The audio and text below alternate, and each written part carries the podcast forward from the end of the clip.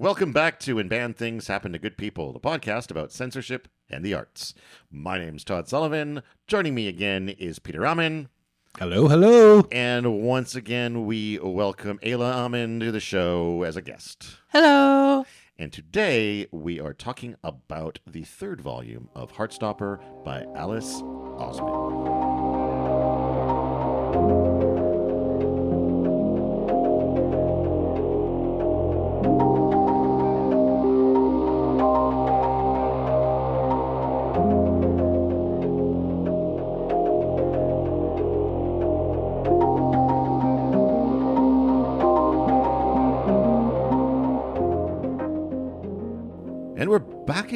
Guys. It's so good to see you. Yeah, it's been a little while, so glad we glad It's we're been getting to hang out summer, again. Yeah. we've not been able to get together to do this. yeah, lots of vacation and travels and that kind of stuff, and it's sometimes hard to to find some time to get together. But glad we get to see you, Todd, and uh, and get to hang out and talk about Volume Three. Yeah. Yeah, really, uh, it's been it's been an interesting ride so far with this book. Um, some ups and downs, some changes, some growth. Yeah, and and this this book is where things kind of take a serious or a more serious turn, I guess. In, They in the start story, to. right. We start to branch out into some other uh, topics of note. Uh, Yes. you know, so we'll, we'll kind of go through that in this book, and yeah, definitely as they, uh, you know, Nick and Charlie get more into their relationship and learn more about each other. There's there's some maybe a bit of darkness there. So yeah, we'll get into that. Yeah. Um, so to just dive into the book, I guess. Um, we open with kind of a, previously on section. Um, I think we did something similar to this at the beginning of volume two, but in this one, there's like a couple of journal entries from the characters that get us up to speed on what's happened in the the previous volumes. Uh, and then the start of the book is uh, Charlie's mom signing a permission form for a trip to Paris. Yeah, so that that's going to be, I think, the prominent uh, theme of the book is uh, going to Paris, going to a different location uh, on a school trip, um, which is, I think, it takes place essentially after the end of the school year, so it's kind of like a summer in between uh, kind of school trip, and uh, and then what happens on that trip with uh, with all the people that are there, and you know how that changes relationships. So Perry. yes, and it's it's a somewhat big deal too because there's there's going to be a little bit less supervision right these is this is going to be sort of a, an opportunity for kids to the well i shouldn't say kids these you know these teenagers these becoming men people to you know branch out and experience things without having a parental unit around monitoring them at all times in the city of love. in the So, city of yeah. love Poor, poor Mr. Farouk. You know, he was the most troubled. The other one, Mr. I, He did fine. um So yeah, so the permission slip is signed. yep So he's obviously going to be going. Yep. Nick's going as well. obviously. And at this point, Charlie basically um, confesses to uh, his parents that he and Nick are dating, That's right. right? Yeah, and they're like, "What? Oh, I mean, didn't assume, but okay." Well, you know, they have the comment of, well, he's sportish and laddish. so- Laddish, yeah. laddish, whatever that he's. a- He's a real lad. He's so a real lad, that They're lad. surprised at that, but uh, you know, they immediately ban him from sleepovers. They sleepovers. immediately ban him from sleepovers. No more hanky panky, and guys. uh, no no hanky panky. Um, I think it was it. Is it the sister that pops up and says, "Stop saying hanky panky"? yep. yeah. Tori. yeah, Sorry. she she always appears and is like, "Stop saying hanky panky." Um, and then I think what, there's a flashback there to. Well, yeah, Charlie uh, kind of tells, I think, his Oh, right. parents that Nick has Come told out to his, mom, yeah, and then there's the flashback to the conversation that Nick Yeah. has with Charlie about that because we saw the conversation with the mom at the end of volume two. yeah, that's right. But then we see the conversation that Nick and Charlie have about that. Yeah, so it's it's Nick's first step um, in terms of kind of coming out and, and telling people about his bisexuality. Uh, you know, his conversation with his mom, and now he's he's the flashback is him telling Charlie all about it, and Charlie's all excited, and you know, then they start to discuss like, are, you know, are you ready to tell more people maybe? And uh, yeah, that's uh, kind of uh, Nick taking his first steps there. Uh, and then I guess it's the next day at school or later that day at school, and uh, and Charlie is again, again talking to Nick and, and tells Nick that he's banned from sleepovers. Yeah. and there's a little bit, I think, of innuendo and blushing between them as there's this kind of conversation about like what they could get up to during a sleepover. Yeah, there's these like side eyes that they make at each other, like, would we do that? Or Yeah. you know, the, they're very innocent, these two, right? Yeah, You know? but there's you know there's awareness going on Yeah, too. yeah. Like to me, the one of the, the the big threads in this book for me was this this constant kind of they're all very aware of sex as an unspoken thing that's going on between them that they're trying to rem- keep unspoken, even though they're both, I think, feeling that attraction. that attraction, Yeah. right? And there's it's almost like an undercurrent throughout this whole volume. Yeah, I mean, I think we see there's a later conversation in the book where they kind of talk about that in a little more detail, and you know, they they kind of both are not quite ready. Yeah. uh, but certainly, you know, they're they're feeling it to you know to some extent. Yeah. and it's it's you know there's there's a tension there for sure. yeah sure. and there was absolutely a part of me that was that was wondering if we were going to see that happen before the volume was done just because of what you could get away with in On the paris trip, yeah. exactly um i've got a note here that just says school stuff happens Oh yeah, yeah, yeah. No, Nick has to study for his GCSE E or whatever. right He has to study for his like big finals. Yeah, I mean it's the end of the term, so there's kind of studying and exams and that going on. So they actually have different schedules, uh, the boys, because Nick's in year eleven, Charlie's in year ten. yeah nick's done Uh, a, a week earlier Yeah, so they they get more time to study or something like that, and their exams are done sooner. So yeah, they're um, they're both kind of locked in these schedules where they don't get to see each other as much. So they're kind of looking forward to the Paris trip, um, and yeah, they're you know revising and studying, so they're not actually hanging out that much in person. So there's some texting. There's there's study dates. There's plenty of study dates in there. but how much studying is really happening Yeah, that's that's the problem there. yeah I, I think it seems like Nick should maybe be doing more studying, but hey, he probably aced his French test anyway. There, you, exactly, exactly. Um, then we have a comment with um, Nick and his friends who who come along and kind of apologize for not standing up against Harry Yeah. and defending Charlie in the previous sort of interaction. That's right. Yeah. So they're, I think they're, you know, we talked about it, I think, in earlier episodes where they're kind of the three that seem supportive uh, and that they would be, um, you know, kind of allies to Nick. But because they were kind of in with Harry, they've, you know, he's put that distance between them. And so they're trying to bridge the gap, which is kind of neat. Um, but they, they kind of, flub it a little bit um you know so they they apologize and they say that they like charlie and all that kind of stuff and then they they one of them says you know charlie's one of your good mates or something like that right Yeah, yeah, Mate. yeah, He yeah. seems like a really good mate. yeah and then there's this panel that's like you know all these really good mate really good all around nick's head and you know he's kind of like uh yeah and then he kind of walks away and they're like why'd you say that like Like, he he- might have told us Yeah, because yeah, his friends seem to know, right? Yeah. That, that him and Yeah. Charlie are together. Well, and, yeah, and the the guy who says, "Why'd you say that?" says, "You know, what was I supposed to say? Like, uh, we know you and Charlie are a thing, and we're okay with that." And like, oh yeah, definitely, you should not have said that, Yeah, right? yeah, yeah, So, yeah. When maybe they they could have, right? Right, So, they could yeah, have, but I yeah. mean that's something else that that, that those people are just feeling out for the first time too. Like, Yeah, how do we approach this? How do we have this conversation?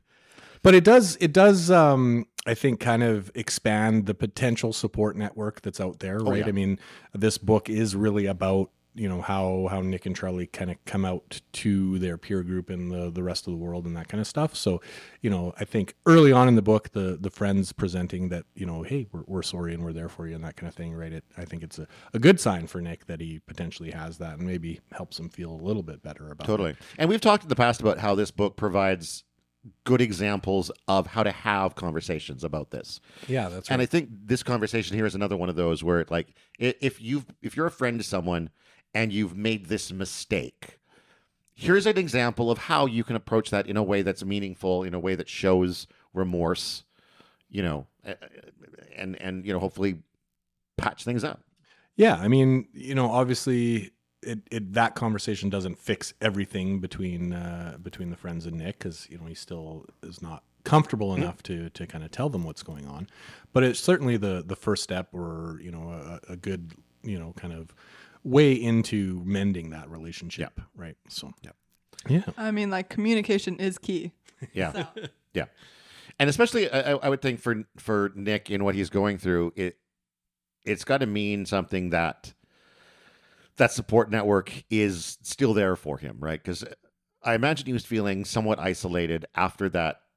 That Yeah, after the incident at the movie cinema. or whatever. Yeah, I mean that was his almost entire friend Yeah. group outside of Charlie, right? So Yeah. to be, you know, purposefully drawing away from them. I mean, uh, you know, he was saying that his friends were shit and he doesn't want to hang out with them anymore, right? Yeah. So yeah, that there's Yeah. certainly some loneliness there um, uh, and isolation that would maybe make him feel. Um, you know, more apprehensive about sharing uh, or about communicating kind of his his feelings and uh, you know what's going on with the outside world. So, really good on those three. Yeah, for sure, To, for to sure. try and kind of mend And- that relationship. not to spoil it too much because we won't talk in detail until we get there. But Harry does try to do the same thing later, Mhm. and it doesn't work as well. And oh my god, I love that. It, scene. it turns into kind of a seminal moment. yeah, I love sure. that So, scene so much. Charlie is so awesome, guys. Yeah, yeah. but we will wait till we get there. Yeah. Um, a week later from there, uh, after rugby practice, uh, Nick and Charlie are talking again, and, and Nick admits he hasn't come out to any of his friends. Um, Though he's he kind of has tried, right? Like he kind of he's tried it. He's he's kind of tried. he's, yeah, he's skirting around it and just doesn't quite feel comfortable enough yet. But he he's he's thinking about it and kind of attempting it, right? Yeah. So he's leaning that way. But Charlie also says that you know he's almost glad that it hasn't happened because he's stressed out about exams, and he's worried about the extra stress of coming out. And he says at one point that you know all of that stress might finish him off, hmm right? Um, and I don't remember if if Nick kind of pings on that line or not, but I feel like that's the first hint that we get about some of the um, you know mental health issues that Charlie's been experiencing. Yeah, I think Nick kind of catches up on it, and then Charlie just like is like, "Oh, it's nothing. It's fine," you know. Just ignore it, Right. and then they go make out in the locker room. So, and not Yes. the locker room, sports room or whatever, the equipment and then room. that's sorry. when the coach catches them and is like, uh, "Hurry up in there!" yeah. And then also asks Nick to come uh, to her office uh, Immediately after catching immediately them, yeah. after, yeah. And and that's a, a moment for the coach to sort of open up about her experiences because this is where, like you had been saying, that um, the coach is also gay, has a has a girlfriend, a wife a wife. Sorry, that she met uh, playing rugby. yeah, and she also tells Nick that he's captain now. yes, Yeah, I mean that's the original pretense. that's of the drawing him for the the, office. yes. Like, hey, you're the captain now, kind of thing, But or you will be in September. while you're Yeah. here. While you're here, I'm an ally, and here's some tips. Yeah. Stop making out in the sports room. uh, if if if anyone says anything, let me know and I'll fuck them up. yeah. Um, and that kind of thing, which Yeah. is it's good. Again, Well, and she relates some of her experience about you know because she she met her wife um, you know in the early aughts playing rugby Yeah. and you know it was maybe a less supportive time and For she sure. went through some shit and you know so she she's there and she's a s- potential support and she tells Nick uh, you know she can come uh, or she's there to chat with him anytime uh, you know he might need so just an, another you know kind of support system and another ally there Yeah. for him uh, you know as he's dealing with this stuff. I actually think I'm trying to I'm trying to find it. Um, that she calls her wife like after he's gone. I don't know. I could be wrong. Maybe No, that's she just later. she just gazes at the picture No. after Nick leaves. I feel like later. I might have read past it. I was on the webtoon, so I might have read past it. Oh, maybe. past.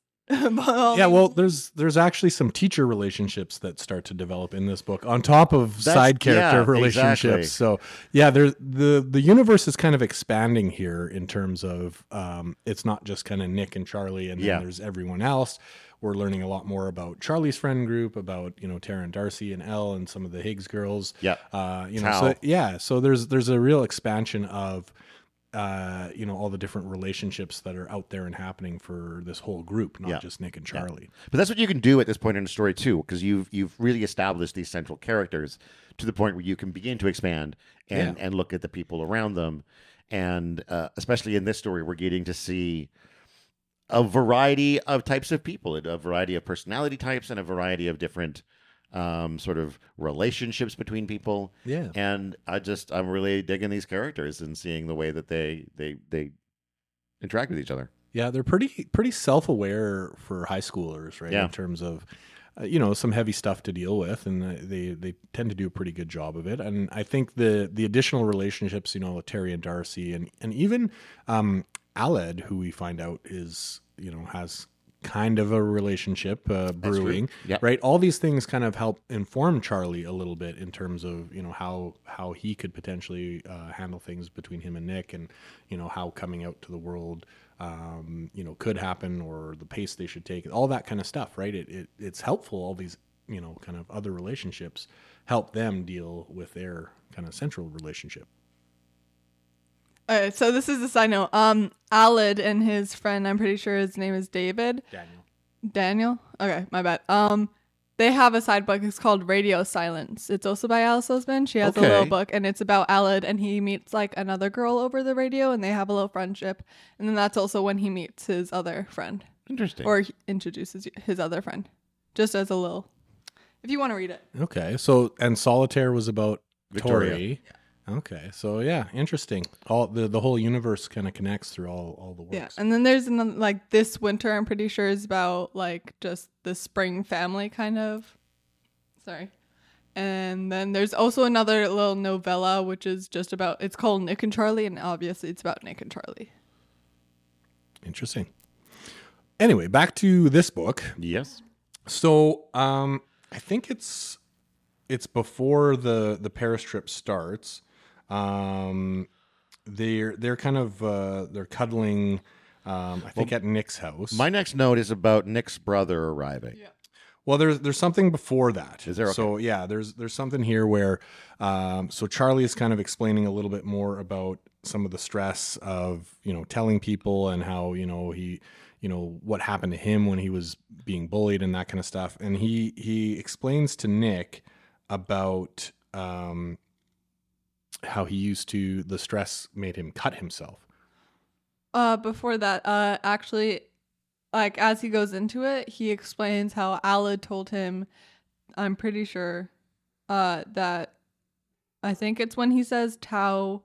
Aled explains to him li- earlier, and he's talking about it with Nick. The Tao accidentally that outed him. Tao was just talking about it too loud, and that's most kind of uh possibly a reason that he actually got outed. So he talks about that before he goes into the entire. Yeah, and then he, and then from there, it's how bad things were, and that Yeah. he was starting to believe some of the bullies, yes. you know, that he was worthless or whatever, um, you know, and that's where then he he drops the bomb on Nick that he uh, he was cutting himself, Yeah.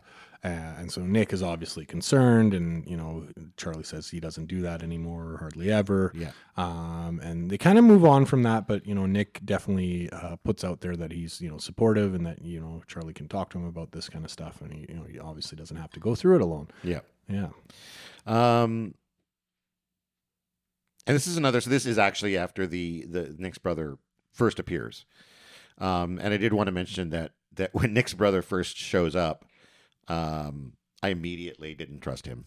yeah. Something about his face was just like, this is not a good guy. Yeah. not a good guy. And then um, the next day at school, Nick is tired because his brother's being shitty. Um, and then that night they go to a, a meeting um, regarding the Paris trip and about all the rules about the Paris trips and, and things like that, and how uh, there will be no gender mingling in the hotel That's rooms. right. Yeah. It's Which- uh, Higgs students and Truham students must stay in their own rooms. So of course, you know, Charlie and Nick look like, at each "Hee hee, other this- and Tara and a- Darcy yeah. are they're hee hee hee, you Yeah. know, like this is our chance or So yeah, which I think contributes a little bit to that undercurrent that, It does, that we for were sure. about before. And it's also at that meeting that uh, Charlie comes out to Aled Yeah, the next day after the trip, Charlie goes to Nick's place, and that's where he meets David. Yeah, they're Yeah. just hanging out. They're talking about you know food, and so Nick is like, "Oh, I'll go get you some food." And he's like, "No, I don't want any. No thanks, but you know, I'll take a cup of tea." And he's like, Yeah, oh, you well, old this is you a- old man who wants tea. I want a cuppa, please. Uh, but that's another hint at you know what we're going to see about Charlie's eating disorder as well. These Yeah. things we're starting to get these little hints of of what is to come between the the eating disorder, the cutting, the the depression, um, and then yeah, while Nick is off making a snack, um, David comes and chats with Charlie, and uh, And really classily says like, "I just wanted to meet the guy who turned my brother gay." Yeah. So you know, like uh, your your suspicions about David just are immediately kind of confirmed on our first real interaction with him in the book. yeah, Um, you know, total totally a jerk. yeah. Uh, and And Nick wasn't even prepared to be out to, to David yet. either. No, no. Uh, and then you know David, um, David uh, claims that Nick's mom is Yeah. the one who told him, yeah, which yeah, we find yeah, out yeah. is not Which true. of course makes Nick Yeah. go, "What the hell, mom?" yeah, yeah, And then mom, of course, says, "I didn't. I never would." yeah, and, and then Um, David's been snooping around. You shouldn't leave pictures of you kissing your right. boyfriend lying around. Yeah. Also, when David accuses uh, Nick of being, you know, like, I just want to know who turned my little brother gay or whatever, he's like, I'm bi, actually. Right. To which, David responds something like, "Well, at least have the courage to be gay. Yeah, or, like, yeah. if you're gonna do it, go all the way or something." Which again, I think is Like, what a jerk, It defines David's character that like you can't even accept yeah, your brother's truth when he says it to you. You got to be like, "Nah, fuck you. You're not bi. You're just a yeah, gay boy." yeah. So just a real great big brother there for uh, for Nick. Yup. But- But in the midst of all this back and forth between uh, Nick and his brother, Charlie's like, I think maybe I should go. Yeah, and Nick's like, yeah, that might be best Yeah. to just uh, get out of town while David's around. Uh, But thankfully, they don't have to really put up with him too much because now it's kind of you know we're getting to be time for the actual Paris trip. yes, true. Yeah, there's a Um, lot of texting back and forth between um, Nick and David, or sorry, Nick and uh, Charlie that night. Um, and at one point, Charlie types out, "I love you," And then deletes it. and then deletes Yeah. it. Which is another thing that I think is a big undercurrent through this volume is this wanting to express that Mhm. and being afraid to. Yes, and it and it happens for both characters in the sense that you know on the Paris trip we have a, a scene where where Nick is kind of in that same predicament where he almost you know says something and then says I really care about you or something like that Mhm, instead. Um, so yeah, it's definitely you know they're definitely progressing in their relationship and having those feelings, um, but still having trouble in terms of expressing them. The next day, there's one more day at school for Charlie, uh, where he chats with um, Aled about the difficulties coming out. And Aled, uh, again, sort of reinforces the whole take your time, do it when you're ready. And that's when Aled sort of comes out about his burgeoning relationship Mm-hmm. and how, you know, Charlie's like, oh my God, I had no idea. You, you could have told me. And Aled's like, that's the point. Right now, this is just for us. Yeah, this is one of the I think the really neat things that come up in the book um, around Aled's kind of wisdom Mhm. that he imparts to to Charlie about hey, like you you're not beholden to anyone. There's Exactly. no timeline. You don't Yeah. have to like there may seem like there's this pressure to immediately tell everyone once you figured it out, but there's no pressure to You do don't that. owe Like, anyone anything. yeah, exactly. It's you don't need to concern yourself about anybody anybody else's feelings but yours when it comes to this kind of stuff, right? Um, so just kind of do what is best for you. Uh, and then Aled kind of proves that by like you know dropping this bomb, and. Charlie's like, I had no idea, and he's like, Yeah, that's right. That's, and, and that's, and that's exactly yeah. the point. The point is that like right now, that's that's what Aled and his partner want. It's just for them. It's nobody else's business right now, and that's valid. hmm Although he does give the name away and says that uh, the boy's name is Daniel. It's Daniel. Yeah. And it's a childhood friend as well. He does mention that. Oh, okay, interesting. Uh, and then it's time for Paris. Howie. So they're loading up the bus, saying their goodbyes. And who should show up but Harry? The one and only. Yeah, who we didn't see at the meeting, and somehow he's on the trip, right? It's- Hear me out. I'm just saying they probably were too invested in their little group. Like, come on. Yeah, they, they didn't notice any other groups at the meeting. There was no one else in their minds except for their little friend group. Well, I'm- I mean, it's also possible that attendance at that meeting was not mandatory. Yeah, I mean, there was some stuff like they had to sign up for the room groups and things like that at the meeting. But uh, yeah, I mean, you know, obviously Harry's rolling in Well- money, so he can do whatever he wants. Right? Yeah, that's exactly right. Yeah, he he's go he's he was busy on my sweet sixteenth. Okay, guys. yeah. But regardless, uh, you know, Nick and Charlie agree to not let it kind of bother them. Yeah. they're they're doing their own thing. They're doing their own thing. So they um, they're on a bus to Yeah. a Paris. So they take the channel. You know, There's more than one bus. So I was uh, sorry earlier. I was talking about how it was probably just like a huge group of kids, and they didn't possibly see Harry because there were just so many people. Right. So they didn't notice him. And then father was like, mm, "But there was how? But they fit all on one bus." You're wrong. There's two buses in this picture. yeah, but there's only there's only one in this picture. So Anyway, they You're arrive saying- in There's Paris. Are you saying a bus like way. infiltrated the trip partway through? Yeah, on all the groups. Like, there's only two teachers. like the so it's not beginning like of there's the- and both teachers are on the one bus. The beginning so- of the Dark Knight when Come the bus pulls out of the bank and like merges with all the other buses. Like the Joker is in this second bus here. That's right. Yeah, Interesting. that's what's gonna happen. No, uh, no. uh, anyway, there's just one bus, I think, and then they arrive at Paris. Uh, you know, which is about a six-hour drive uh, from you know from England Yep. through the through the Channel Tunnel there, uh, and then they're sorting out their rooms. Uh, and so the boys get to their room, and there's just two beds Yep. for the four of them. Which is pretty norm for a hotel room.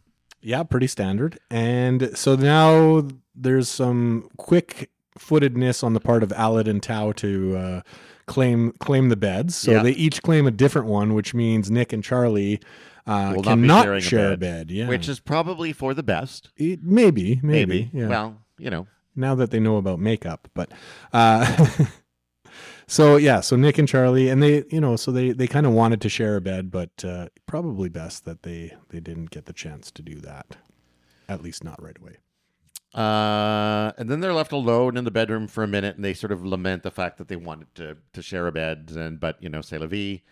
They make out a little bit, and then I don't recognize. This is like literally one of my favorite parts is what happens is they're like they have a little kiss and then Darcy and Aled come in through the door. Yeah. And Darcy's like, "Oh, you're being gay? Carry on." Good job. and then Carry just on. li- and then just leaves them alone. Yeah, that's I wrote that quote down. That's one of my favorite lines in the book. Um, Nick and Charlie, you two coming? Oh, you're being gay. Good job. Carry on. Yeah, They they have it in the show. I was really happy about such that. a line. Such a good line. Such a good line. Yeah, from our burgeoning alcoholic Darcy. I literally screenshotted it the first time that I read it on the webtoons. I screenshotted it on my phone because I thought it was so funny. It was awesome. I was like, yes. So supportive, right? Which Like, which leads to more of a why are we like this kind of we're always kissing in you know uh, risky places discussion from Nick and Charlie. Uh, anyway, so then they go down to the restaurant in the hotel, um, and this is another little kind of shot of uh, panels with not much dialogue where Nick uh, kind of looks at Charlie's plate and how much he's eating. Is this the next morning or? Maybe it's I the think next it's morning. Just later that night, like dinner, because they're having pizza. So I think it's just because, like, I think Okay. they like it was it was sunny out. Like I think they just went for like dinner or something. Just want to make sure we didn't, because there's a point when they're when they're sleeping, that they're like throughout the night they're holding hands between beds. Yes. Yeah, that's the next That's. Okay, after, okay, okay. After this, yeah, yeah. So they they eat, they go back to their room, they're asleep, uh, and then yeah, their their hands are outstretched between the two beds. They're holding hands, so there's a kind of a nighttime scene, and then in the morning they've obviously let go, and their hands are just dragging on the ground. And anyway, then they the girls wake them up. Uh, Elle's knocking on the door, saying, "Hey, are you guys ready to go?" And and Tao answers the door. Like in his pajamas, kind of like you Yeah. know, not wearing a shirt or Yeah. anything. So And he's, you know, he's had a thing for Al. yeah, he's crushing on Elle. And so, y- you know, his his state of dress, shocked to see her behind the door. He's like, ah, slams the door. slams the door right in her face and is like, uh, Elle's out there. what do I do? yeah. Uh, and so, yeah, so then he kind of starts discussing it a little bit with the guys of kind of like, hey, what do I do? And they're trying to tell Tao that you know she likes him and yeah, that he's you like, know he, whatever. yeah exactly he's he's not really buying it Yeah. and so he kind of storms off to take a shower. So there's another little side plot here that develops around uh, around Ellen Tao. Tao? Yeah. Yeah. Um, then they're spending the day exploring France. Um, turns out Tao and Elle both off want to go off to sort of check out this art exhibit.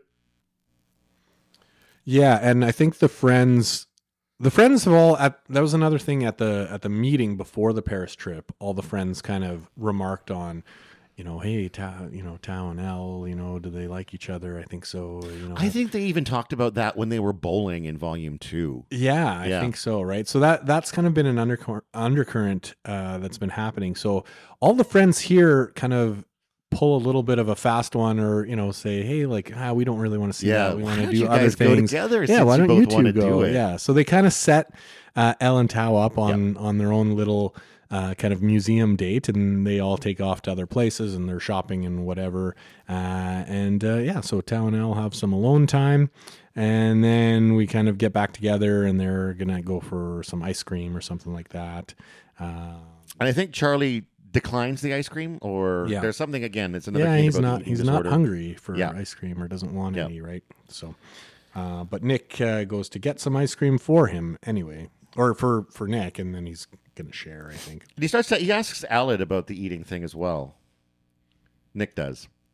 Yeah on their way to go get ice Yeah. cream he kind of brings this up with with Aled saying like hey have you have you noticed this Yeah. um that charlie doesn't eat much you know i know he's naturally skinny and you know kind of all this and Aled's kind of like I I don't really know but you know if you're concerned about it and you know maybe you know, talk with him maybe talk about it, yeah. Aled Aled is the sage of the group for It's- sure He seems to be really, yeah. Um, then while they're gone, Charlie and Tara talk about. Oh wait. While they're ordering, it, Oh, it shows up right before.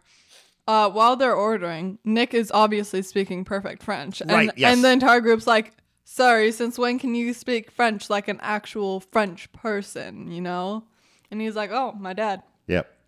And they're like, we didn't know your dad was French. When, you know, how long has he been French? And like, uh, since his Probably birth. his whole life. Yeah. since his birth. Um, so anyway, the the other thing here is that Charlie wasn't part of that group, so he doesn't yet know. That, That's true. That Nick That's true. speaks You can perfect get a big French reveal either. later. Right. Keep that in mind for later. Yeah. But yeah, so while while they are away ordering ice cream, and that revelation happens that Nick speaks perfect French, uh, Tara and Charlie have a little chat about um, kind of But just the challenges of Yeah. coming out and yeah, like you know, Nick is is still kind of you know he, he can't believe that Nick is his boyfriend, and Tara's like, really, why? And and you know, he, so he he kind of lets her know a little bit about his insecurities and that you know he was kind of jealous of, of Nick and Tara potentially, and Right, she's like, yeah, yeah, oh yeah. no, there's, there's nothing that, that, that would ever happen. And then he asks her about kind of her relationship with Darcy and how they came out and and that kind of stuff, right? Uh, and so she talks a little bit about how they didn't really announce anything, but they just kind of stopped trying to hide it and then kind of put up with, you know, kind of whatever happened. They changed their relationship statuses on their socials. and That's that the kind big one. Once you do that, it's yeah, real. Yeah. Which is a little bit of a joke later on, I think, uh, between uh, Nick and Charlie when they talk about being Facebook official. You're not breaking up with me because Charlie's like, I don't want to change my status or I don't want to deal with the entire internet stuff. yeah. But uh, so some some more good advice. Like it seems like all the relationships around them, you know, whether they're fledgling or or solid or have been going on for a while, seem to provide some pretty good advice yeah. to both Nick and Charlie. And I, I do think that that's, you know, as much as there's other threads sort of being played along this volume, the main focus of this story is about the challenges of coming out. That's right. You know, there's Yeah. these long conversations either between Nick and friends, Charlie and friends about the difficulties, whether you should, when you should, um, the fact that you don't owe it to anybody, and all of this. And it's it's very much, I think, the way that every volume has kind of a central message, or I don't want to say lesson because that makes it sound preachy. And these books, I think, manage to be incredibly educational without being preachy. Yeah, I mean, because they, they focus on the relationship itself, Yeah. right? And and you know what a healthy relationship should look like. I Exactly. mean, if we go back to book one, it started out with an unhealthy Yeah. relationship with Yeah. Ben, and then we moved into the path of hey, these are healthy relationships, or certainly much more healthy Yeah. uh, than that. And uh, again, what you're saying about this third book and bringing in all these other relationships to um, not preach, but to provide that guidance and that that visual aspect of like here's what good healthy relationships look like here's what people that are comfortable with themselves look like and you know here's what that confidence is like and and then that reminder of you know you don't owe anyone anything right do it at your own pace um Mm. And no there's- pressure to, There's no one right way to do this either. That's right, You, know, you, you can have this approach. You can have this approach. You can have this approach. Um, yeah. So I've got later that night as my next note. Okay. yeah, I mean they eat some ice cream and um so is this later that night is that the the Tao conversation? Yeah, Nick. Nick tries to. Sorry. N- Nick has his conversation with Tao about how he and Elle really probably like each other both. Like it's a mutual thing for sure, and that he should just confess, you know? And Tao's like, I don't, you know, like, who are you to say this? Like, I'm, I don't believe you. Like, that's sure, but like, definitely not, you know? And Nick kind of pushes the point a little bit too hard, I think. Yeah. And Tao's Tao takes off. He's like, That's don't right. wanna- Yeah, I mean Tao is I think probably not the best at receiving uh this kind of input from anyone, let alone Nick who is, you know, not really um that close with Tao at this Sure, point, but I also feel like Tao is probably, you know, he's got some self-esteem issues. Probably, like, you Yeah, know, here's yeah. this this this chick he thinks is hot, Mhm. you know, wants to be involved with. Well, he and also like- he also has her on a bit of a pedestal as well. right, right. Uh, he's you know, thinking so that, that he's doesn't help. good enough. That's right. yeah. because she's she went through all this difficult stuff in coming out and finding herself, and you know, I'm just this schmuck kind of a thing, and uh, yeah, and he also values their friendship, right? So he's Right, got yeah. that additional fear of, you know, if Damaging he does that. try and, you know, do something romantically, that it could ruin their friendships, right? So, you know, he, he's got a lot kind of going on there, but, you know, it, it is clear that he does like her. yeah, Um, oh yeah, And good on Nick for, you know, trying to, you know, be part of that friend group and open up with uh, with Charlie's friends, right? Um, so that even though But it didn't you- even though it didn't go well, if you don't already have that feeling that this person might like you, it's hard for another person to convince you of that. Uh, so later that night in their room. Oh no, wait, never mind. That's the bit I was just talking about. and then Um, Charlie comes out of the shower and he's like, what just happened? yeah, Yeah. yeah. Why did why did Tao storm off? What did Oh, you do, yeah, awkward. Like, yeah. And then they they wrestle and they have their tickle fighting again. and so much making out. yeah. And then this is is this where the love bite happens? This Uh, I think this so, is yeah. Exactly when it happens. Real Which- time. I refuse to call a love bite. I just call it a hickey in Yeah, all my notes because I'm that's like, they that's call it a love bite. I such a like, that's Britishism, right? right. Well, I mean they use it in the book, so you know. Right, I know, it's but the, it's- the British term. But yes, Right, I'm just trying to like it's a it's a love bite. it's a love bite, mate. It's a love bite, Bite. mate. Do you like my love bite? Yeah, so that that happens. Um, Charlie's Charlie's pretty into it, and they don't really realize at first, but the next morning, No, but things do get hot and heavy that night that leads up to the love bite. That's another one of those moments of like if they didn't have better self control, it could have led to something, right? that's right. Yeah, Which again is sort of why I was beginning to anticipate this happening because it starts to build and starts to build and starts to build. Um, and then yeah, next morning we discover the the love bite. so they tell Tao that it, you know, he fell in the shower or something like that. But Ch- before that, Charlie is on the verge of coming out to Tao. yes, about it. Yeah, he keeps kind of looking for the time to Yeah. to do that. Yeah. Uh, but then, uh, yeah, it says he fell in the shower, which I'm trying to imagine. Well, when they first found it as well, Nick's like, "Oh my god, did I do that?" As if like he wasn't there when it happened. Yeah. So but I think a lot of times when it comes to that, and it's been a while since I gave or received a, a hickey, but it's like you don't always think like that's going to be the result. yeah, especially like, you know, it, it can take a while, or you know, yeah. That's the thing is in your head, you think this should have taken way longer than Yeah. the amount of time I spent sucking on your neck. That's right. Yeah. But, you know, it sat overnight and, Yeah. you know, there's the result in the morning. So, Uh, but I was also trying to imagine like how I fall in the shower to land right on my neck without breaking my neck because I'm pretty sure that would happen. just to create like a small little Just- like yeah. circled bruise. like- Exactly. it would be a very high up soap holder, um, just at the right Exactly. at a hotel where like you don't even have all your personal stuff. It's Right. like maybe Well, like a little Maybe so- there's like a little hand railing in the shower. You're like, eh. I feel like that create a bigger bruise, a longer Maybe. one. There was a loose bolt or something poking out. A loose bolt in Tao's head after realizing. yeah, he does kick himself for for believing that later on in the book. So they're off to the Eiffel Tower on this day. Yes, and they did not purchase tickets for the elevator, so they're going to have to take this the Tour Eiffel. My bad, bro. I know. So they're going to have to take the stairs. Um, so the, you know the teachers are telling them they've they've got their numbers and stick together and all Yeah. that kind of stuff. Uh, and so they they all you know lug themselves all the way up to the top. Uh, they're all kind of dying, uh, but they make it to the top, and then We should go to Paris, Father. I want to go. I want to go to the Eiffel Tower. Okay.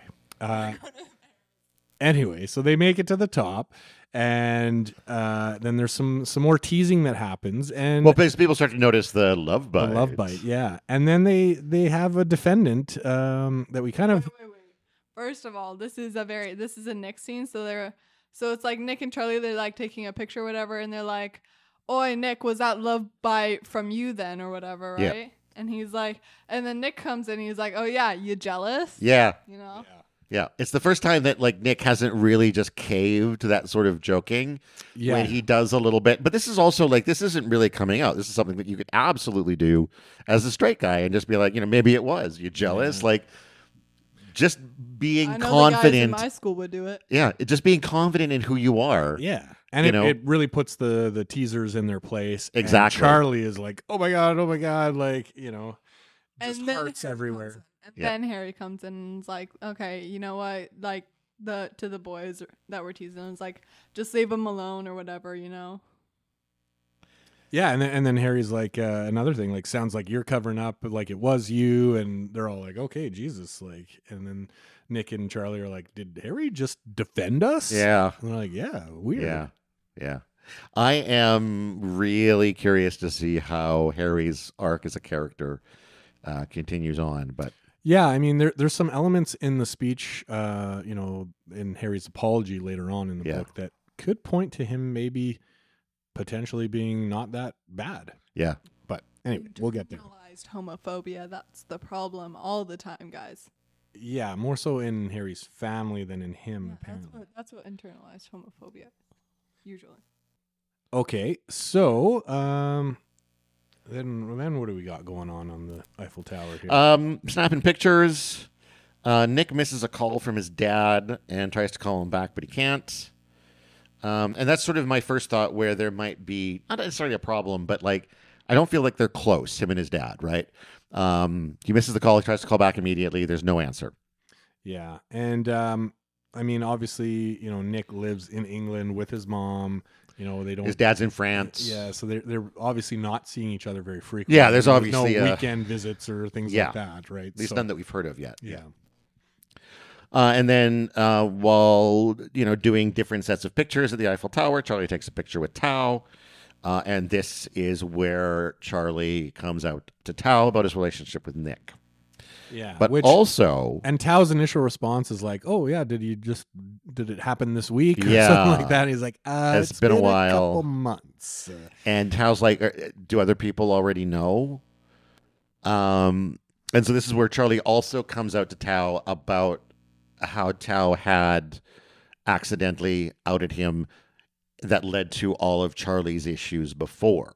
That's right. So you know, Tao is is obviously you know hard on himself about this, and he he uh, you know says I'm a I'm a bad friend. Yeah, and, you know I'm yeah. an idiot and all that kind of stuff. And he you know that's not how what Charlie was trying to get across at all. Right, But yeah. Tao kind of storms off a Exactly. little bit. And now, now Charlie's all fucked up because Yeah. he feels bad for making Yeah. Tao feel this way. That's right. Yeah. That and it was you know all he wanted to do was come out and kind of share this with his friend, and now like there's another um, thing that needs to be repaired in in, his relationship with Yeah. Tao. So. And I, I don't know if going forward, if there's any more people in Charlie's life that he would need to come out to about this, but I feel like after the situation with Tao, he's gonna maybe be less inclined to because he doesn't want to like if he's held off on telling somebody else for whatever reason, he's not gonna want to deal with that reason either. Like I think like this is this is rough on Charlie because he really Yeah. wanted to come out. He really wanted to tell his friend. He had a valid reason, kind of, for like not doing it. and now in trying to do kind of the right thing, he's caused this guy pain that he did not want to do. That's right. Yeah.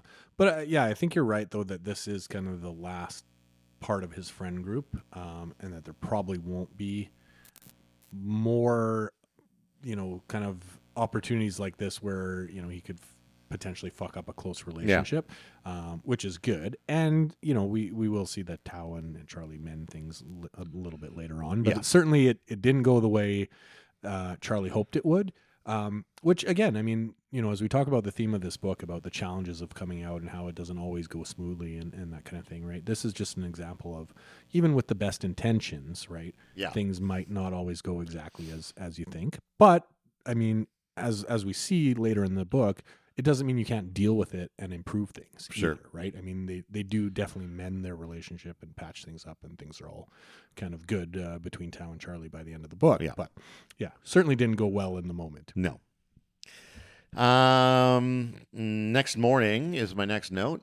Um, we've got Charlie not hungry again at breakfast time, and uh, Nick offers to wrap up a croissant for him. Yeah, well, Charlie says that he's feeling a bit ill. Yeah. right. And so Nick's like, "Oh, I've got you know, I've got some paracetamol, or you know, can I help you with anything?" And um, and then yeah, wraps up the croissant uh, to for him to eat later, which you know turns out to be uh, pretty prescient. Yeah. but um, yeah, so then they they head off to the to the Louvre. Yep. I want Uh, to go there. I want to see the Mona Lisa. I've heard from It's Darcy disappointing, that it's apparently. rubbish. It's just very small. No, but like all the other paintings too. Like on Yeah, every there- there's quite a- page she painted. Quite a bit to see at the Louvre for sure, but yeah, the Mona Lisa is the big draw. But yeah, it's kind of underwhelming. Yeah. I think for for a lot of people. I mean, I'm also just interested in seeing the other art. Any, anywho, let's not talk about how I want to go to Paris because these guys are in Paris. yes. And then it cuts to Tao and Elle together. They have their moment. They have their They little have kiss. A kiss. yeah. Finally. and it's Elle that makes the first move. So Of all course this it time, is. you know, all this time, Tao has been, you know, very worried about uh, upsetting the friendship or you know, Yeah. like doing anything that could uh, could harm things. And and Elle has m- meanwhile been kind of pining away, and we don't really get much from her perspective. That's true. That's true. uh, through any of the books, but she makes the first move, and you know clearly she's uh, not going to wait for Tao to get over all his uh, his issues and, and do something. So she makes the first move, and it seems like it works out pretty good. As an aside, are there any? Um, do you know if there are any books that deal further with um, Tao and Elle's relationship? Not definitely not the fourth book. Uh, the show does dive into it a little bit more, for sure. But no. What about the But- novels? Anything in the novels? Uh no, not that I know of, because the novels are more about like uh other side characters Yeah. that aren't ever really mentioned. Okay. So I'm just curious. maybe maybe in Nick and Charlie, but that's probably mostly about Nick and Charlie. Yeah. is what I'm guessing. So Yeah. I mean, you, you got to think there's enough material in Elle's story of you know going through that trans struggle, Yeah. uh, you know, changing schools, like going through. Yeah, the that's sort of one of the process. reasons I was curious about it Yeah. because that's a that's a whole other Yeah, thing, right? Which you know would be a book or more. Yeah. uh, right. So actually, at the end of this book, I totally forgot. the There, mini comic. there is a mini comic about their like. oh, that's the when she goes to the yeah. When she like has you know fully transitioned and actually goes to, what is it Higgs? Yeah, when she goes to Higgs and he has to go back to Truham, and their little thing. So there's that, but Yeah, nothing that's- really on Elle's yeah. side. Yeah.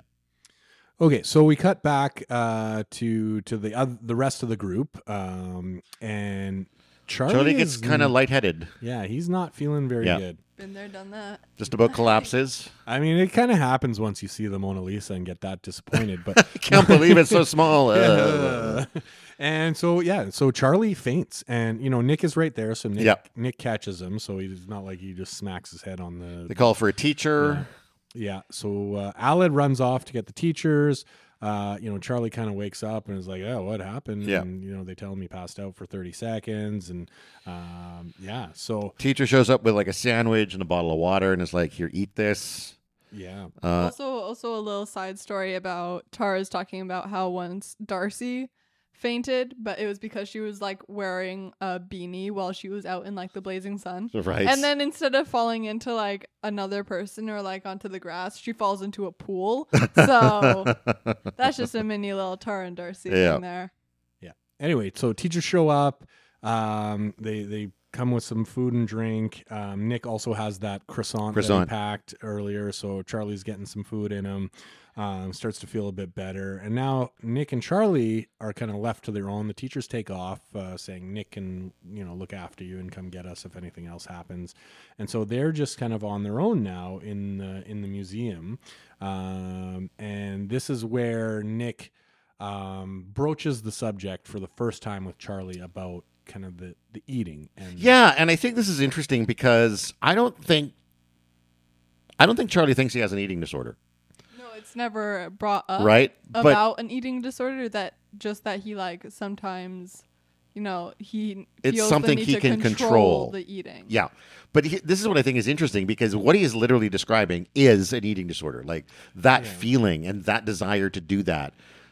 But he, I don't think he's aware that that's what it is, right? well I mean I, I guess maybe he doesn't see it as a as a problem Right. potentially right, Right. and and the way he explains it to Nick um you know in the in the moment Nick I think also doesn't maybe see it as as serious as it maybe is um He does. He does. but yeah, I, I mean, at, at the end of the book, we do see uh, Nick takes it a bit more seriously. But um, certainly, I think Charlie, I think would would maybe when confronted with it, realize that there's some issues there.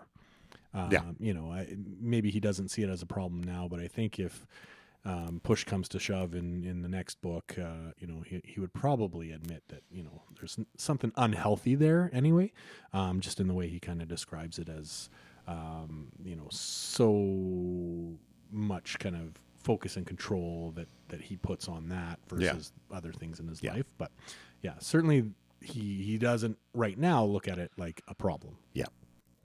Uh, and then he does eat, so he eats a sandwich and a croissant and stuff, and you know, so he's feeling better and less shaky. And then uh, they go on to explore the Louvre, just the two of them. Uh, and then Nick calls his dad. Right? Nick calls, or does his dad call Nick? Father, can you would like to say that entire thing? I think And I think his dad calls him, and so he's like, "Allô, papa? Uh, oui, ça va bien. Je suis au Louvre. Uh, Est-ce qu'on va se voir cette semaine? Like, are we going to see each other this week?" And meanwhile, Charlie's kind of like, huh, wh- Yeah. what? Like, you, you're speaking French? Like, What's happening to me? yeah. Uh, and so basically, this is where we see that you know Nick's dad is kind of flaky. And So what is this? I don't have any idea what they say here. basically just so sorry go back. So he's saying hey are, are you know i'm i'm at the louvre. Are we going to see each other this week? Uh we don't know what his dad says. He's and but then nick says no that's okay. Um just give me a call next week maybe. Um so you know we we, we get the impression that nick's dad is is flaky right? Yeah. he's always quote unquote working right? You know he obviously doesn't visit the family all that often right? He, he you know the last few books which encompassed quite a period of time Yeah. Uh, the whole school year we didn't see or hear from nick's dad at all right so clearly he's uh, And and nick is in his hometown Yeah. where he lives and you've got to think whole week and he can't see him You've right? got to So- think that this is not the first time that Nick has told his dad that he's going to be in Paris for this week. that's right Right. So this has come up. He's told his dad, I'm going to be here. Can we see each other? And the dad's, you know, even still is like, nah, man, something came up or whatever. Like you said, we don't hear what he said, but like, but he's he's flaked out on Nick. Um, you know, he's he's not going to be able to see him, uh, even though Nick's in the city he lives Yeah. in and has had plenty of time to plan Yeah. things out. And Yeah. so you know, we we don't know what Nick's dad does or what kind of work he's in, but clearly he can't make time for for his kid. And he's so, a crime lord. That's you know, what my and, headcanon and is. and so Nick kind of He's an international assassin. that's right. Yeah. Uh, but you know, Nick kind of explains to Charlie, like, yeah, you know, he's maybe not the most reliable, but you know, he's still my dad, and he shows him a picture and all that kind of stuff, right? And and then um, you know, Charlie kind of is blushing a little bit about his his speaking French, and so they have a little exchange on uh, on that. Calls him mon amour, obviously. Yeah, so Nick kind of teases Charlie a little bit, and uh, and anyway, they start kind of they're they're tickling, making out in the loo. Yeah. and they catch the the evil eye of the security guard, and they so then they have to run away. And then there's a moment there where they're um, they're sort of holding each other, and there's this again this sort of fluttering of unspoken "I love yous" around the panel. Outside of the panels, after they they hug, there's the "I love you, I love you, I love you" kind of unspoken. Yeah. Um, outside of the Which again, from that from the way it's drawn, I would take that as coming from sort of both of them. Really, it's sort of an unspoken thing, just surrounding the hug, right? Yeah. Um, and this is where my notes run out, so I'm gonna have to look at the pages along with you guys. Okay. All right. So um, they're done with the Louvre, so they're getting back on the bus. Is this is this? Are they back to the hotel? Oh, that, we, they have to go back to the They're hotel. yeah, they're getting back on the bus to the hotel. So Aled kind of whispers to Nick, and they switch spots. So essentially, Charlie now has to sit beside Tao on the bus, uh, and so they get to conversing a little bit and into kind of patching things up. Yeah, so I guess Tao acknowledges, you know, how he screwed up, and apologizes, and uh, you know says he wants to be a better friend. And then he talks about the extreme crush Charlie had on Nick, and Nick over here is like, "Extreme crush, you say?" Yeah, to, and so Charlie gets a little embarrassed here because he's kind of like, "Oh, you guys talking about how much of a loser I am, and you know how I was pining over Nick." But yeah, Uh, but then they're kind of they're everybody's teasing each other, and he's like, "Oh, what about Elle?" Uh, and so Tao drops the bomb of Yeah, what happened we- at the We Louvre. kissed. We kissed. They kissed in the Louvre, and they're all excited for him. So yeah, the day just kind of ends with a Yeah. with a real kind of good note there that things have progressed for for Tao and Elle. Um, you know, Tao and Charlie have patched things up, and Nick seems to be kind of still more friendly with Tao, and so everything's kind of moving in a good direction there. What do we got here? We got the morning. And then you got Tao like kind of being like that love that really is a love bite, not just like some weird bruise that you somehow got in the shower.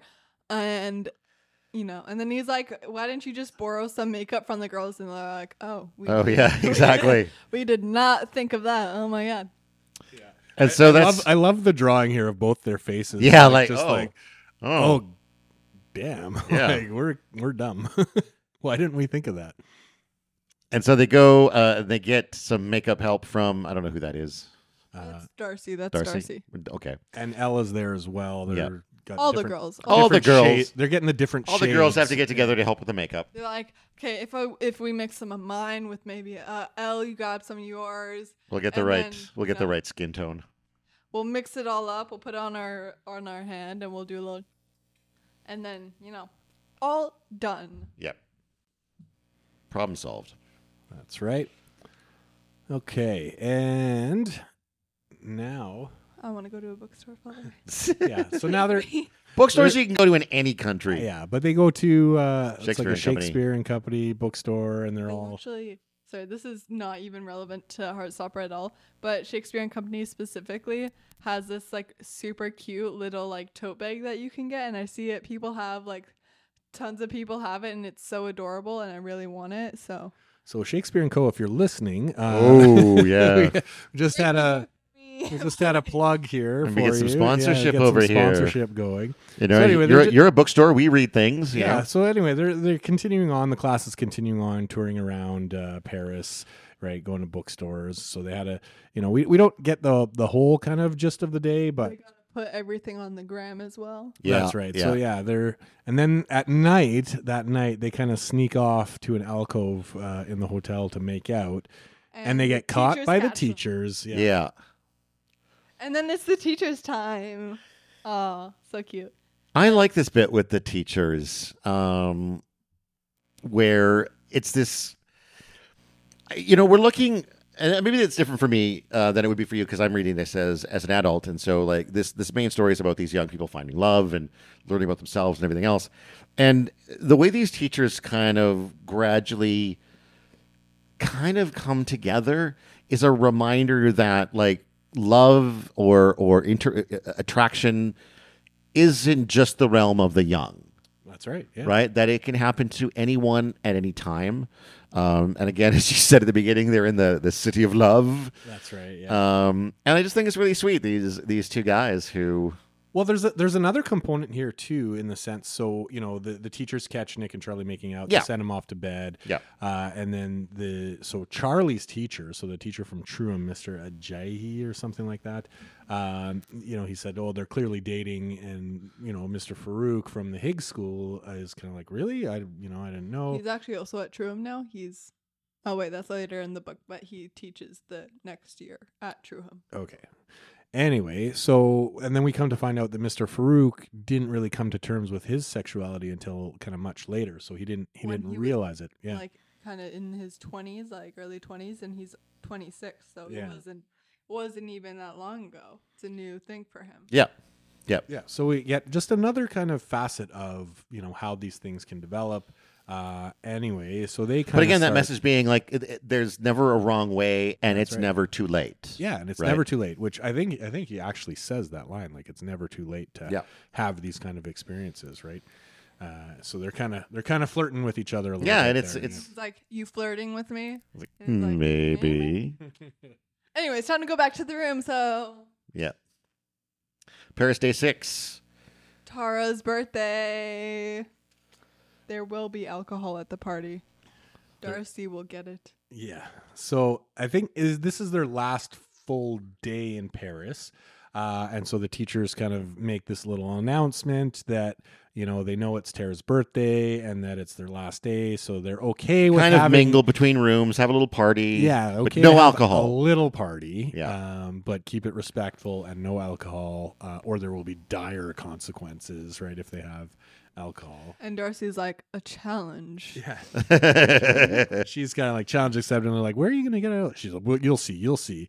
You'll see. Yeah. I have it already. So yeah, Darcy's on a mission. Our little burgeoning alcoholic uh, is on a mission to get some some booze for this party. Um, anyway, so there's some texting and stuff happening there. They're still kind of touring around, enjoying Paris. Uh, and then we cut to that evening. Yeah. So proper. So they're getting ready for the party. Um, Charlie is yet again borrowing one of Nick's uh, hoodies.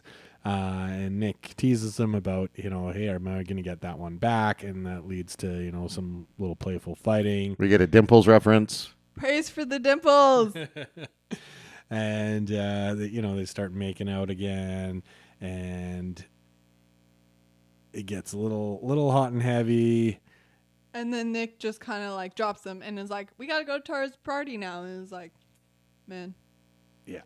So yeah, they these two are are fairly innocent, you know. You, even though they're you know they have that attraction, they're making out. They they they definitely are not in any hurry to move anything uh, along um, quicker than they're comfortable with. right? Well, yes, and and and no. I think they're very good at knowing how to stop things. Um, but I I I I do think that it's a conscious stopping, right? It's not that there's no desire there.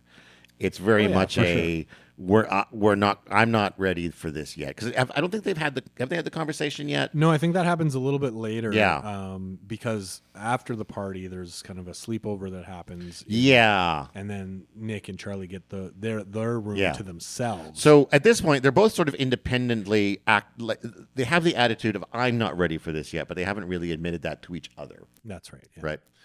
So anyway, they Now they they're at the party. yeah they head to the Party. party. You know, everybody's having fun. They're It's chatting. alcohol time. Darcy rolls in with her bottle of French vodka, Obvi- obviously. and uh, so yeah, like she, that. Is it gross? Yep. yeah. So yeah, so she uh, she gives them some booze, uh, and then we we get a little kind of uh, peek here that you know Charlie's never had alcohol before, and Nick, uh, you know, says his mom lets him have a beer, you know, at Christmas or something like that, and then they both have the alcohol, and clearly they're not enjoying it Yeah. very much. Yeah, there's some some rather pained expressions. after Vodka's they- not the way to go. I don't think. Rockaberry cooler was my first experience. I mean, she put like a little bit in like a lemonade. Yeah. So I don't feel like lemonade's even the best. For vodka, of- it's great. Lemon, any Yeah. citrus fruit and vodka. Lemonade and vodka is brilliant. know, so I don't know why. That's good. Why do you think Mike's Hard Lemonade is a thing? Like, Yeah. Ayla knows nothing of this, thank God. Uh, but uh, yeah, so they uh, they they don't really like it, uh, and then uh, they go kind of back into the party, uh, Oh. and so Very. yeah, so they were hanging out just on the balcony, Yeah. so they were not in the room. Um, and you know they're they're drinking their drink and making their comments. Anyway, so they they stumble in off the balcony, um, and everybody's all at the door, and they're like, "Hey, what's going on?" And who is out in the hall but our friend potentially Harry? Yeah. He's like, I want to say sorry for like what happened at the cinemas. Like my family's quite a bit like you know homophobic, so that kind of passed on to me. But I didn't mean any of it, so I'm sorry or whatever. Well, and- and one of the key things here is he says, I don't, I'm not going to say shit like that anymore. Like he has realized kind of where he's come from in, in terms of his family and that, that you know, that he addresses them as homophobic, um, which, you know, good on him um, to kind of make that realization and, and to, you know, take that stand of going, Hey, I'm not going to do that anymore. I realize I fucked up and that it was wrong, you know, which is great. Uh, but nevertheless, Pops off and is Well, like, Before we get to Charlie popping off, I do want to say that because I think this is where the art really speaks, as as simple as it is. If you look at his face in these panels where he's apologizing, but he's smiling through it. yeah, I, mean- think he is patting himself on the back for the apology and is honestly not remorseful. hmm. I Okay. feel like he's he's doing what he thinks is the right thing, but he's more impressed with himself for doing it than he is remorseful. Sure. I mean, he is a rich kid, so I think Yeah. that tracks. But And I, I I think if he was legitimately remorseful and and Charlie got the sense of that, that Charlie's response a- here yeah. would have been maybe different. It would have been more like what Nick's was with Nick's friends earlier. Um, yeah, because when they when they came to Nick, they were they certainly were you know in, in a different air yeah, of you know we're truly sorry and that kind of thing. Yeah. yeah, I I, I- I see that. Um, but I think for Harry, you know, kind of given his his upbringing and his uh, you know his his family and that kind of stuff, I still think it's a, a step in the right direction. Sure, and sure. that we'll potentially see some good things from him later on. But yeah, certainly right now, um, not not everything that you know Charlie wanted to hear, um, and certainly he's not ready to forgive at the moment. and, I so he- does does somebody want to read these lines from Charlie because maybe, I absolutely can- love these. this is quite the speech here that Charlie gives. He's like, what do you want from us? Forgiveness? Well done. You said all that homophobic stuff to me, but it's okay because you're sorry. I'm glad you realize the error of your ways, but it's not my job to give you a gold star. People like you made my life hell last year, and I shouldn't have to g- forgive anyone for any of it. You don't get to ambush me into forgiving you in front of everyone. One sorry doesn't make up for all the things that you said.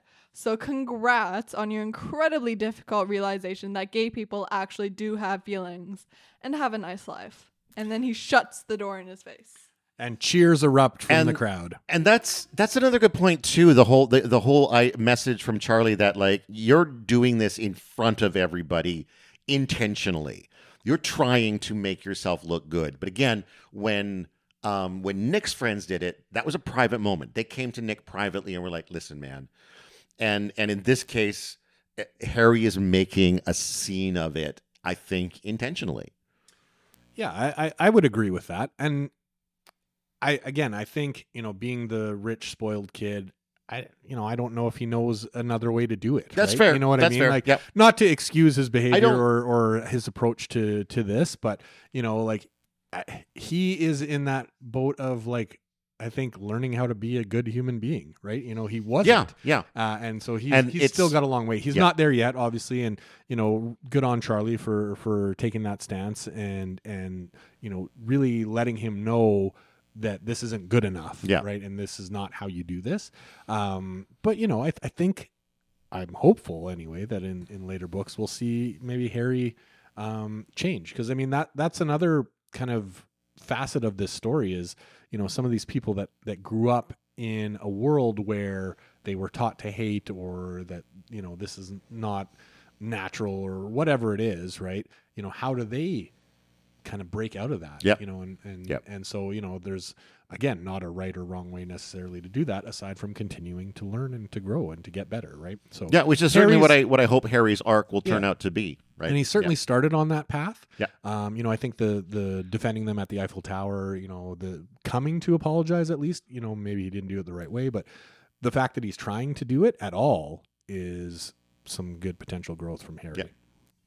So we what do we have? Uh, sort of Nick and um, I guess Nick just checking in with Charlie after all that to be like, you know, are you okay after all that? Like that was intense. Yeah, it was pretty intense. And it, he seems good. Like it seems good that he's like gotten that off his chest. And then it's time for truth or dare. Yeah. Any high school party has to have a truth or dare or a spin the bottle su- tor- type of situation. Yeah, I like always. how- Well, they incorporate the spin the bottle into the truth or dare. Well, yeah, Actually, how you do truth or dare. There's two di- like there's the usual like when it's just like a small group where you just ask each other, but when it's like a larger group of people, you have to use a bottle to make it easier. yeah. Otherwise, who knows who goes next? we used to use lawn darts, but they don't let that happen anymore. But you throw the lawn dart at the other kid's head. Your turn. Yeah. Anyway, so Truth or Dare starts off kind of tame, you know, take your sock off with your teeth or whatever. And then it starts to get a little Oh, yeah. more interesting. And then they asked Tao, and Tao's like, "Oh, definitely a truth." And the question is, have you ever kissed anyone in this room? And obviously, Elle is also there, so he says yes. And they're like, "Oh my god, who?" And he's like, "That wasn't part of the question, guys." Yeah, yeah. And then Stick it's to the Charlie's rules. turn, and he takes a dare. Brave, so he takes a dare. And they dare him to kiss James, who claims he's straight. Uh, you know, he's not gay, but he'll do it for the dare. Uh, but Charlie backs out, saying, and he's sitting right beside Nick, right? So, Right. you know, like he's sitting right beside his boyfriend. Um, they're still not out to everyone Yeah. at this point, right? So he's kind of like, oh, I, don't- you know, I don't want to kiss some random dude Yeah. right in front of, and they're literally like face by face sitting next to each other, right? Because because James has climbed over to Charlie uh, at this point, and so he's like, "No, I don't really want to do that." And Nick's kind of like, you know, uh, seems seems kind of okay with it, Yeah. but you know. Anyway, so this now, Now he decides to take a truth. that's right, and then someone asks who gave him the love bite. Uh, and he says someone on this trip, and oh, that's not a good answer. And now people kind of start to get involved a little bit, saying like, "Hey, you know, you can't do. Someone might get accidentally outed Yep. uh, you know, we got to be careful here. And then people are like, well, you know, why can't we have secrets if we're playing truth or dare? It's a fair point. At, at which point, Nick kind of pipes up and says, you know, I know who it was. And the room goes quiet. And Nick comes out in front of Yeah. him. He says, it's me. Yeah. We're, we're dating. And he, he grabs Charlie's hand. And like that's just a really, really lovely page that you know that I'm reminded of here. They they, they grab each other's hand and and Nick says we're dating. There's also a bunch of flowers around them. Which Also is a bunch of flowers. I love all yeah. the little doodles. And this prompts a slew of questions from the crowd. Some people saying, "Oh, I, you know, I knew it. Oh my god!" And you know, how long? And so there's like this this whole back and forth. Uh, and then I think some of Nick's friends asked, like, "Hey, do you want us to keep this a secret?" Uh, to which Charlie says, "No, like we're, I think We're we're, cool." okay. Like I think this is this is time." Uh, at which case, uh, or at which point, Darcy is now Kind of ill. the from- vodka hits her, and she's Yeah. like, "Oh, Oh, I'm feels not- so good. To at which point they run to the teachers. Like this is weird. I mean, I I don't know what kind of high school kids would drink and then like, oh, I'm feeling sick. Let's go run to the teachers. Like, Because there's no one else. It's like late at night, and You just go and vomit. yeah, just go puke and rally. But anyway, this is stuff they'll learn. They'll maybe, stuff but- they'll learn. yeah. anyway, so they run to the They teachers. covered it up with food poisoning. Okay, she just said she's feeling ill. She doesn't. Yeah. The bottle isn't with her anymore. It's fine. That's right. Yeah. Uh, They so buried the anyway, evidence. Yeah. Uh, and so you know, Mr. Farouk is skeptical, like food poisoning, really. Uh, and then she pukes. Darcy pukes on Mr. Farouk's bed. Uh, so they kick everyone else out, uh, and then they gotta kind of deal with that. It's Mr. Ajayi's bed, actually. Oh, okay. Anyway, Details. That's, that's for later in the book. yeah. Well, one of their beds is out of commission, which which helps later on uh, with their story. Uh, anyway, so now the party's kind of over. Um, and there's a little sleepover that's going to be arranged. So Tao and Aled are going to be staying in the big giant room. Yep. Uh, and so Nick and Charlie will have their room all to themselves. So they kind of they head over there to their room and they're, you know, again just playful with each other. Like came we came out to an entire room Yeah. of schoolmates. Yeah. Look at us. Look at us. Yeah. Uh, and yeah, so are, hey, are you still feeling okay about it? Um, you know, I, I, I feel, you know, there. Nick, I think says I feel good or I'm, I'm okay with it. Um, and yeah, so then they, you know, start making out again. Uh, and yeah, they they stare at the bed. So there's kind of you know one bed that they could potentially share. Charlie kind jumps in the bed, and then Nick uh, says, "Oh, that's my side," and jumps in, and they're wrestling around and all that kind of stuff. Uh, and then I think we get to um, an- another conversation here about you know how far they're willing Yeah. to go, or that they they're Yeah. ready to go. And there's some serious embarrassed faces here as well. So yeah, they're they're they're getting hot and heavy. They're making out. Um, Charlie says, "Is this okay?" Um, Nick, sort of in a shaking voice, is like, uh, "Yes."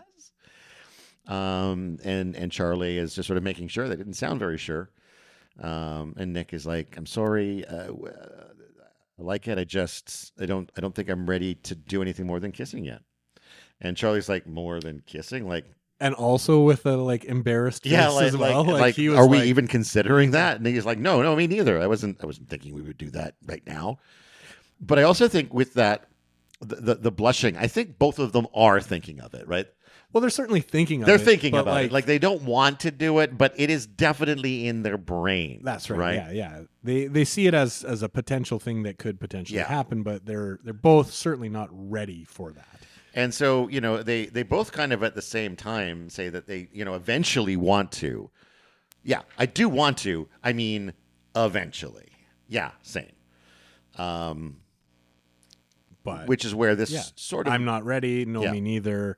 Um, and then Charlie has the thing of like, you know, even if you're never ready, like I'm fine with, you know, like just kind of placating him a little bit.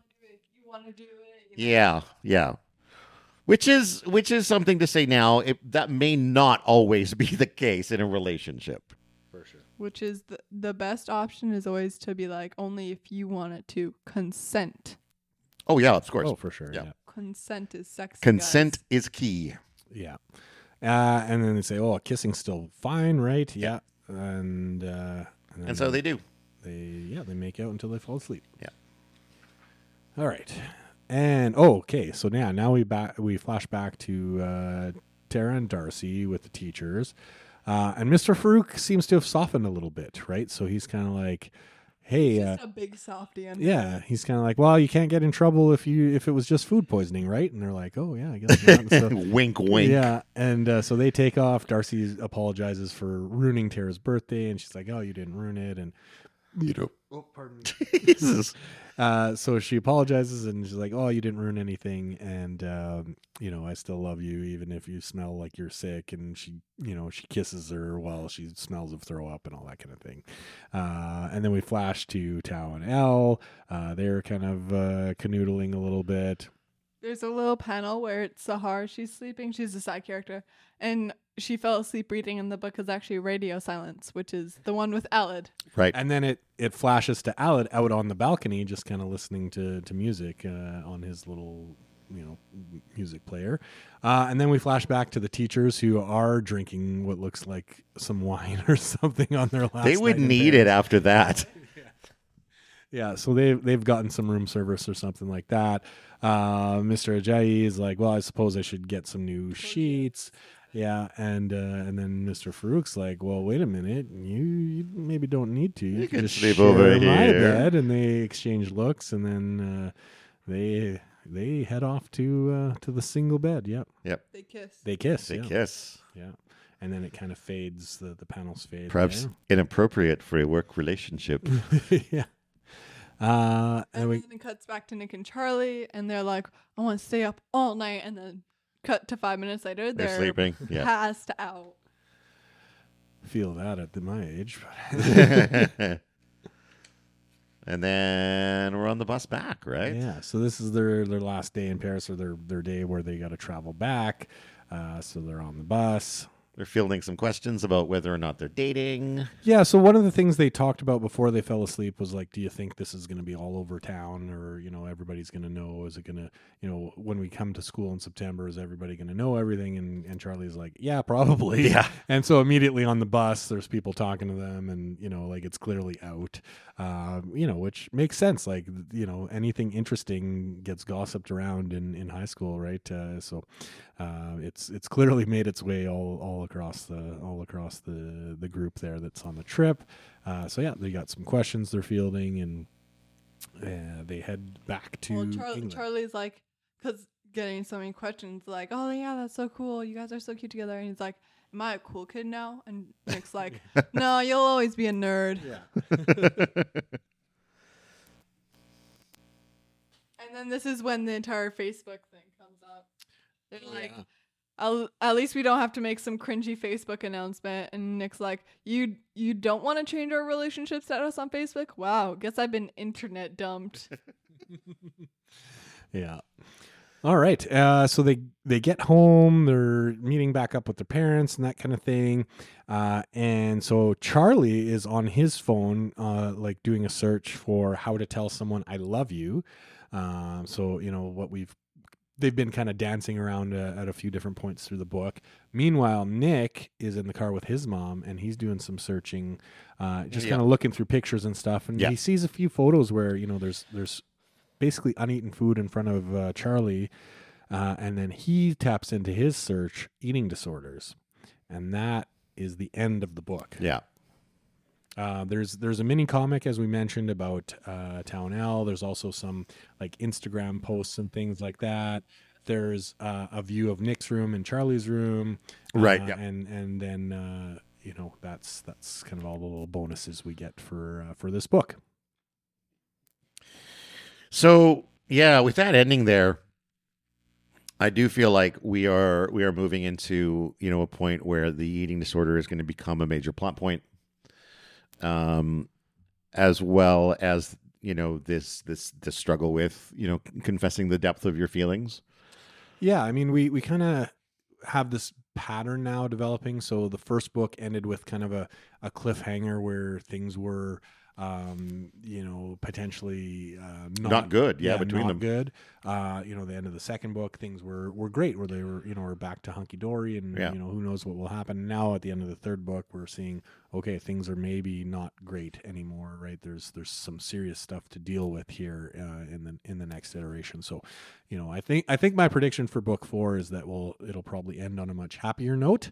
Uh, I haven't read book four. No, Oh no, we have it. Sorry, I thought you read it. no, I haven't read it yet. Um, but uh, yeah, hopefully, hopefully that pattern continues, and we'll see a much happier ending at the end of book four.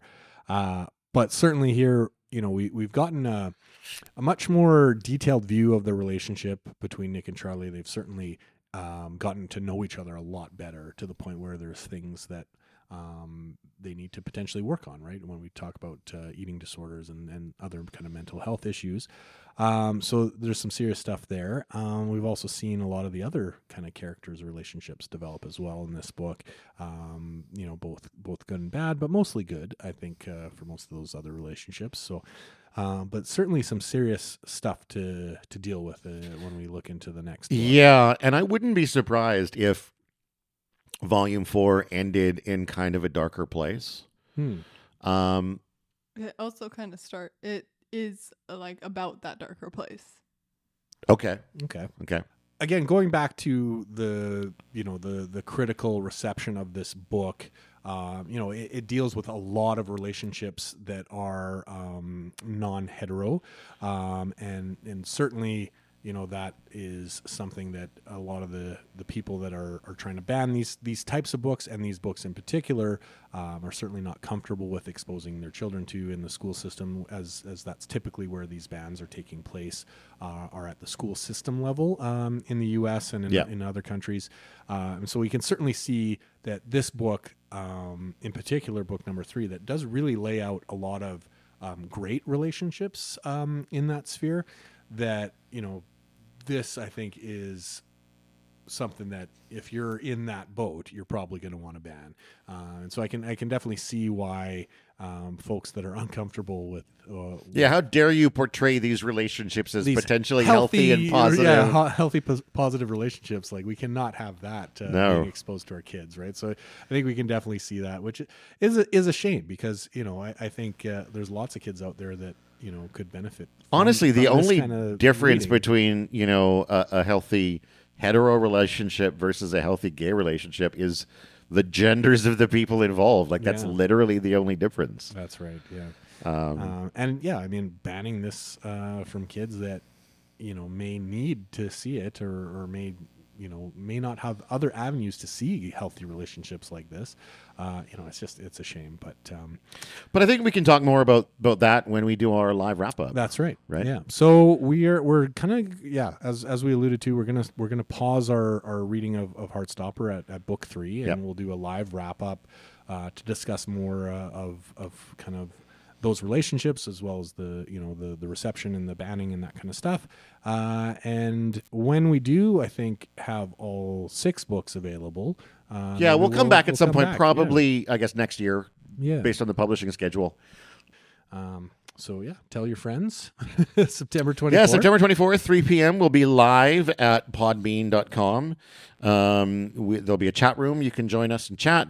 Uh, and you, of course, can call in and share your thoughts about the podcast in general or this book specifically. If you do want to call in, you do need to have a um, a version of the Podbean app on your phone, and you do need to have a headset connected to your phone, either wirelessly or wired.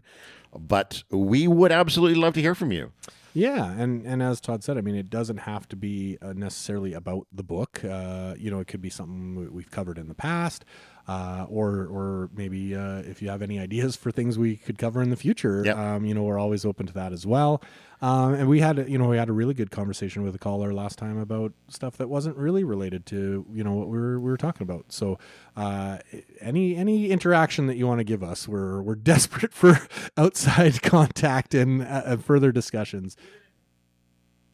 Any final thoughts? I don't know. I liked it. I'm obsessed with Heartstopper, so this was fun. Father, you need to watch the second season. And I'm really excited for the live. Maybe my friend will even join too. Yeah, go harass your friends. Yeah, and, uh, get all get call all your friends to download the app and listen to the podcast. I'm texting them as we speak. excellent. Right on. Excellent. Um, you know, I, I will say just in response to the watching the show, uh, I I did we did start watching it, my wife and I, but I tried to kind of stop and and stick more to the books.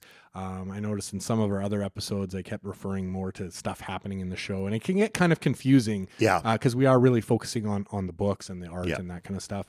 Uh, and to you know, I, I know Alice is involved also with the Yeah. production of the show, But it's a these- these are different- two it's a different medias, thing, yeah. and the stories are different. They they Yeah. do diverge, uh, and different things happen. There's different characters, all that kind of stuff, right? So I wanted to try and keep it clearer in my head about you know what's actually happening For in the sure, book versus yeah. the show. So, uh, but we can certainly talk more about that if if people have watched the show, and Yep. I'm going to try and finish the the second season before we go get to our live. oh, maybe. I'll try to maybe I'll try to watch the two seasons before then too, so I can chime in we- on the show. Yeah, and then we can we can chat about. Is it on as well. Netflix or? It's on Netflix, Yeah. yeah, and yeah, I I think some of the differences too uh, between the book and the show are, are maybe worthy of, of comment because uh, Yeah. Alice Oseman is involved in you know that production as well as an executive producer. So she and she does have a cameo uh, at the end of Oh, the really? first season um, in the show, and I'm not sure if she also appears in the in the second season or not. Uh, but you know she's she's definitely heavily involved in the Nice. production of the show Nice. um, which may make for some interesting discussion on what changes she agreed to uh, make to the characters in the story. And, that And not just agree to. I mean, uh, it's entirely possible that she was like, "I've I've realized there's a better way to tell this Yeah. part of the story as well, right?" Like, because we do get more in depth with some of the characters. Um, there's additional characters and additional events and things that that happen, and there's a few things that happen a little bit differently, Yeah. as well, right? So some of the discussions and things uh, happen a little bit differently than in the books. So yeah, some interesting. now I'm now I'm my Yeah. curiosity is growing. Right on.